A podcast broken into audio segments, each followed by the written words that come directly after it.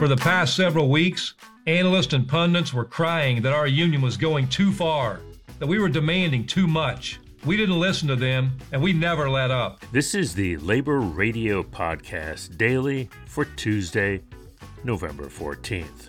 The result is one of the most stunning contract victories since the sit down strikes in the 1930s.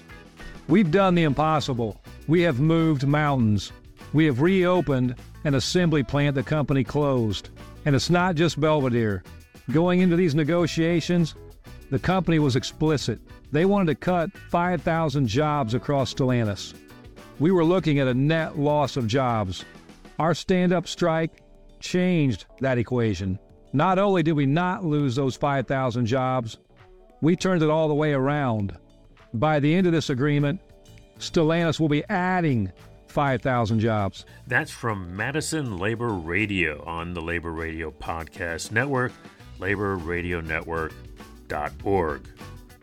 Today's labor quote is by UAW President Shawn Fain. If we're going to truly take on the billionaire class and rebuild the economy so that it starts to work for the benefit of the many and not the few, then it's important that we not only strike, but that we strike together.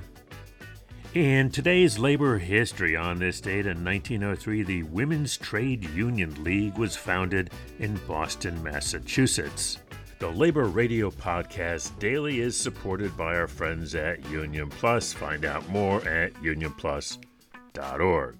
And keep up with all the latest labor arts news. Subscribe to the Labor Heritage Foundation's free weekly newsletter at laborheritage.org. This has been Chris Garlock for the Labor Radio Podcast Network.